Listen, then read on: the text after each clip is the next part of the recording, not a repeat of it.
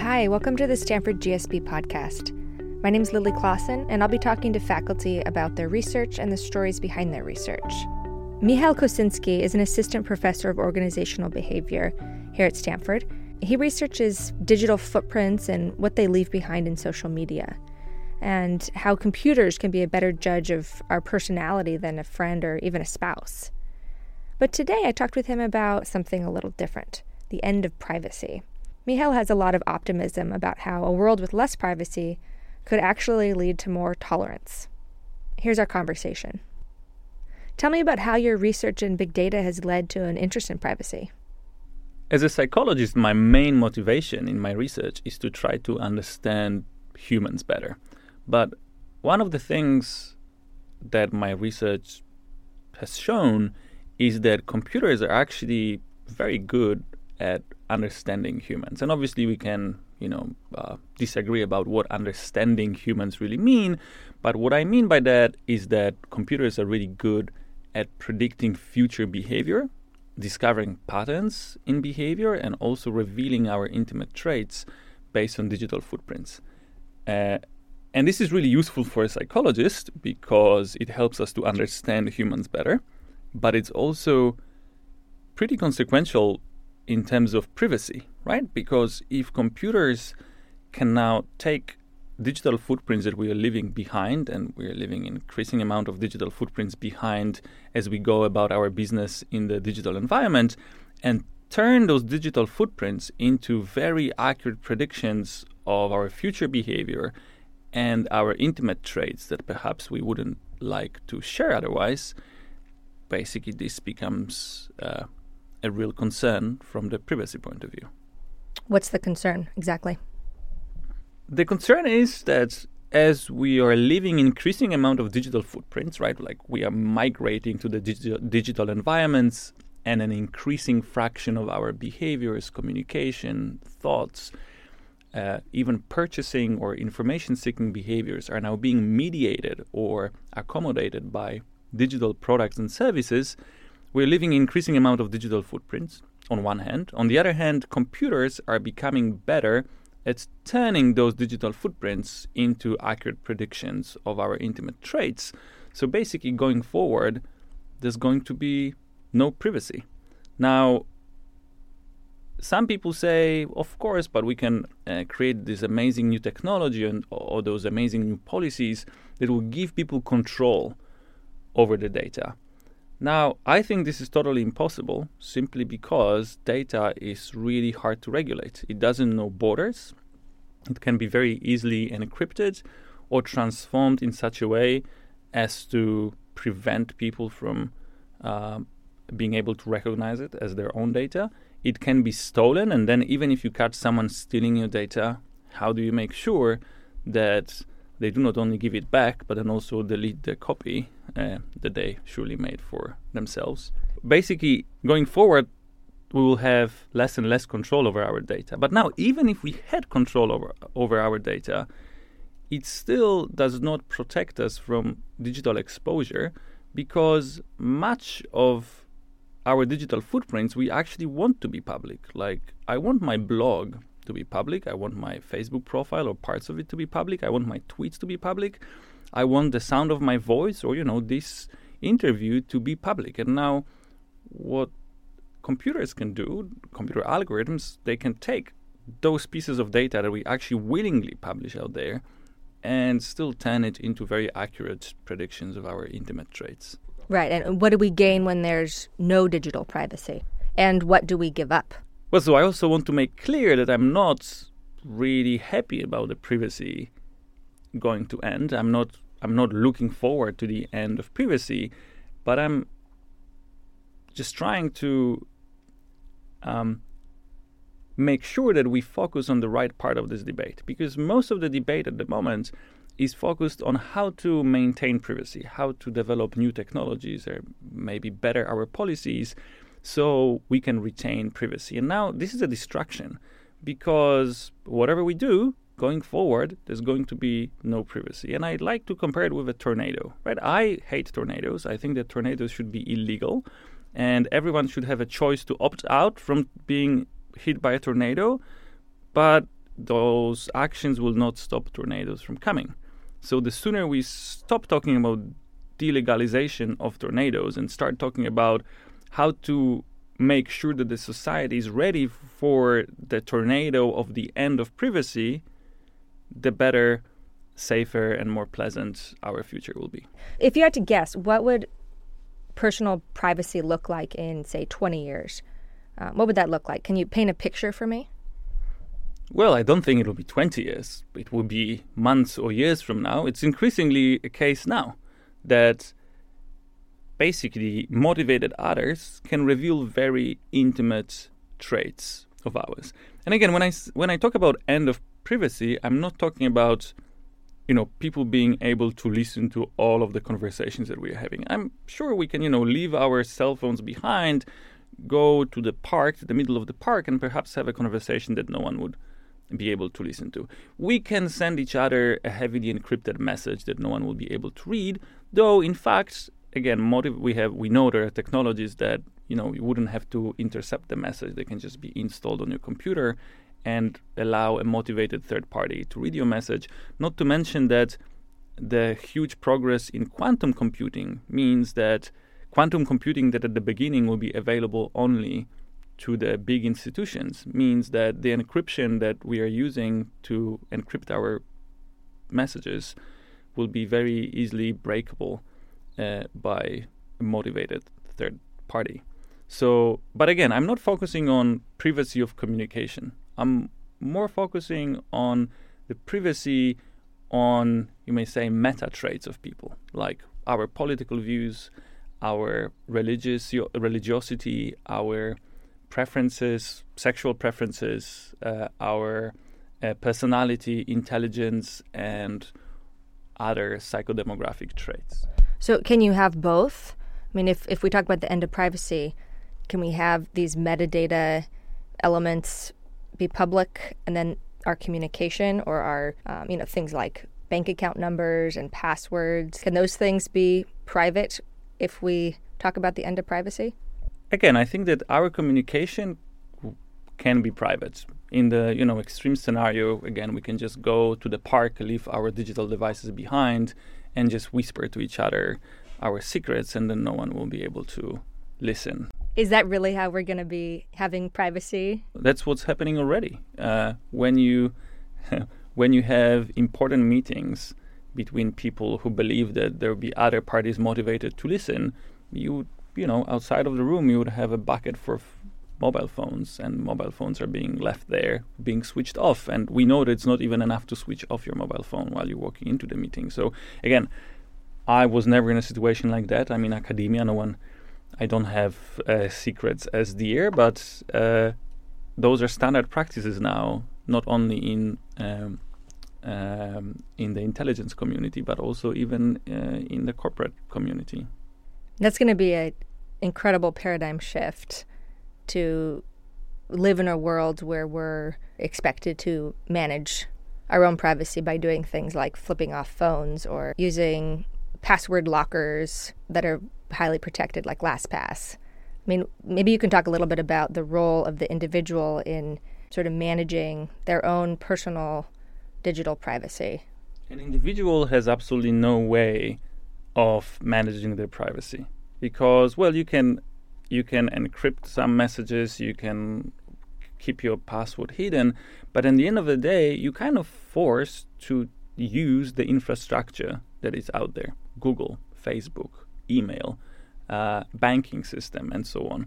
And then you have no control over how protected or not protected this infrastructure is. But again, I'm not really focusing. I don't worry about the privacy of the messages we're exchanging. What I'm really worrying about is this kind of higher level. So our intimate traits that we may not want other people to know. Like at the end of the day, when, let's say, an oppressive regime is listening to people talking, they don't really care about which particular word you used while talking to the others. What they care about is whether you're a member of the opposition party or do you want to overthrow the oppressive regime. And this is a meta trait that now can be very easily predicted, not from the language you use when you communicate with the others, but it can be predicted from other digital footprints. And we have a lot of evidence showing that, you know, even seemingly innocent digital footprints like, you know, songs you've listened to, the history of geographical locations recorded from your phone, or, you know, your browsing or search history can be turned by an advanced algorithm into a very good prediction of intimate traits, such as your political views or wanting to overthrow a government. So are we forfeiting a lot of control over to corporations and government? Are we putting our trust in these organizations to manage even that metadata in a responsible way?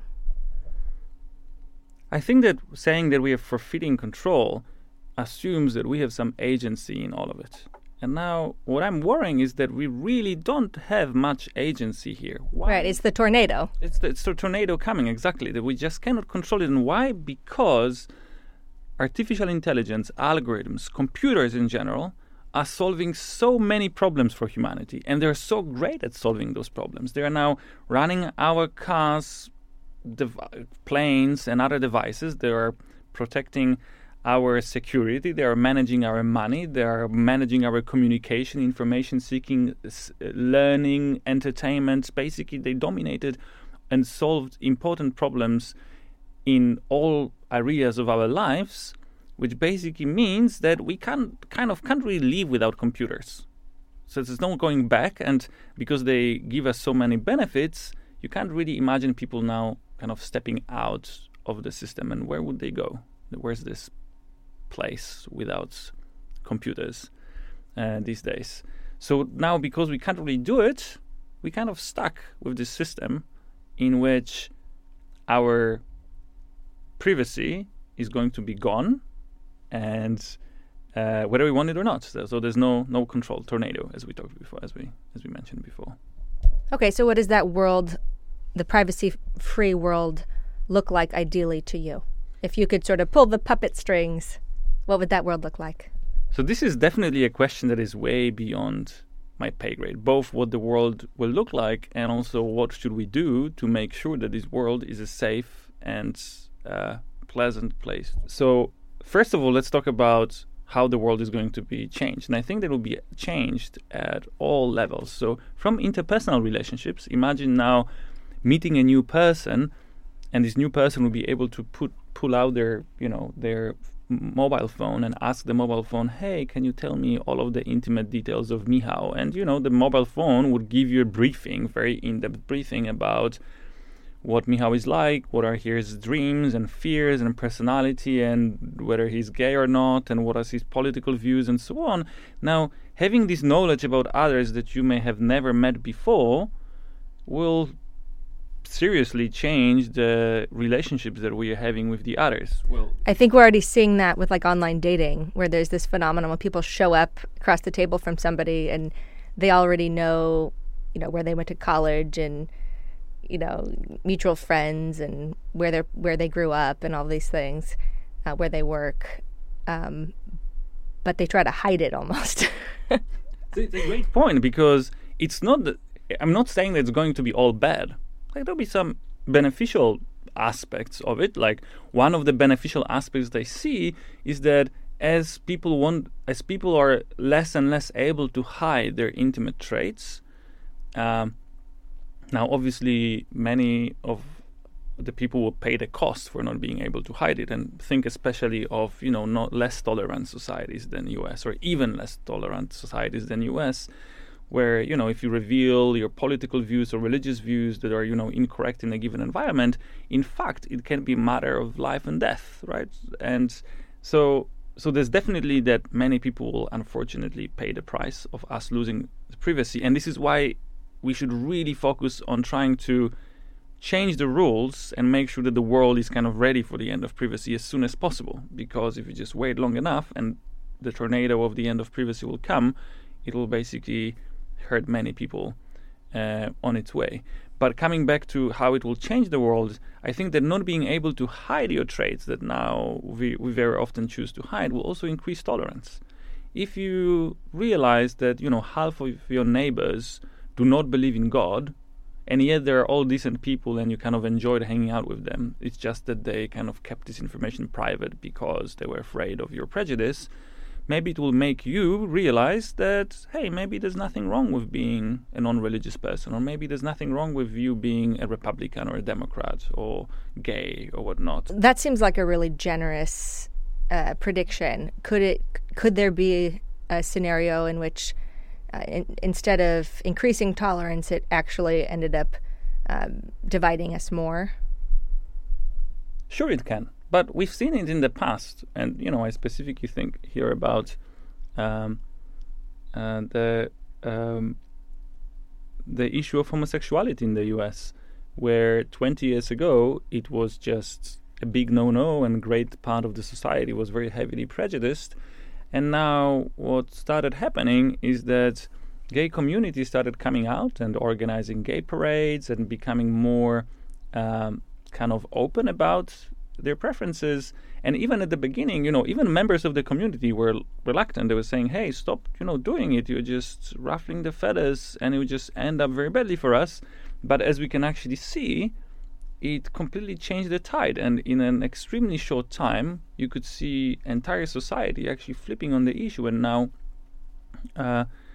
there's basically it's becoming decreasingly an object of prejudice, and I think that transparency was a big part of it. But now we're talking about like individual relationships, but now talk about even international relationships, right? So let's say Western community of liberal countries, we kind of pretty steadfast, luckily, on protection of women rights across the world. So you cannot really imagine a Western country interacting with another country that is just super heavily disregarding women's rights. And when I say super heavily, I mean being even worse to women than Saudi Arabia is. This kind of Saudi Arabia seems to be like this like bottom threshold of what Western countries are willing to accept. But let's say Saudi Arabia is mistreating atheists and gay people way more than they are mistreating women. Not sure if you realize, but being gay or being an atheist earns you a capital punishment in Saudi Arabia. Now, Western countries, or Western politicians in the Western countries, can explain their friendship with Saudi Arabia to their local voters by saying, yeah, look, if you're kind of born gay in Saudi Arabia, just kind of stay quiet about it. Don't tell anyone, nothing bad will happen to you. So kind of we still can be friends with Saudi Arabia. They have a lot of oil, so it's great. Now, if you accept the premise that there is no privacy in the future, this reasoning collapses. And now it basically means that we'll have to treat all of the traits and preferences that people have at least as seriously as we treat protection of women's rights at the moment. And don't misunderstand me, I don't really think that we are doing a great job at kind of protecting women's rights across the world, but we're doing even worse job at protecting other minorities' rights.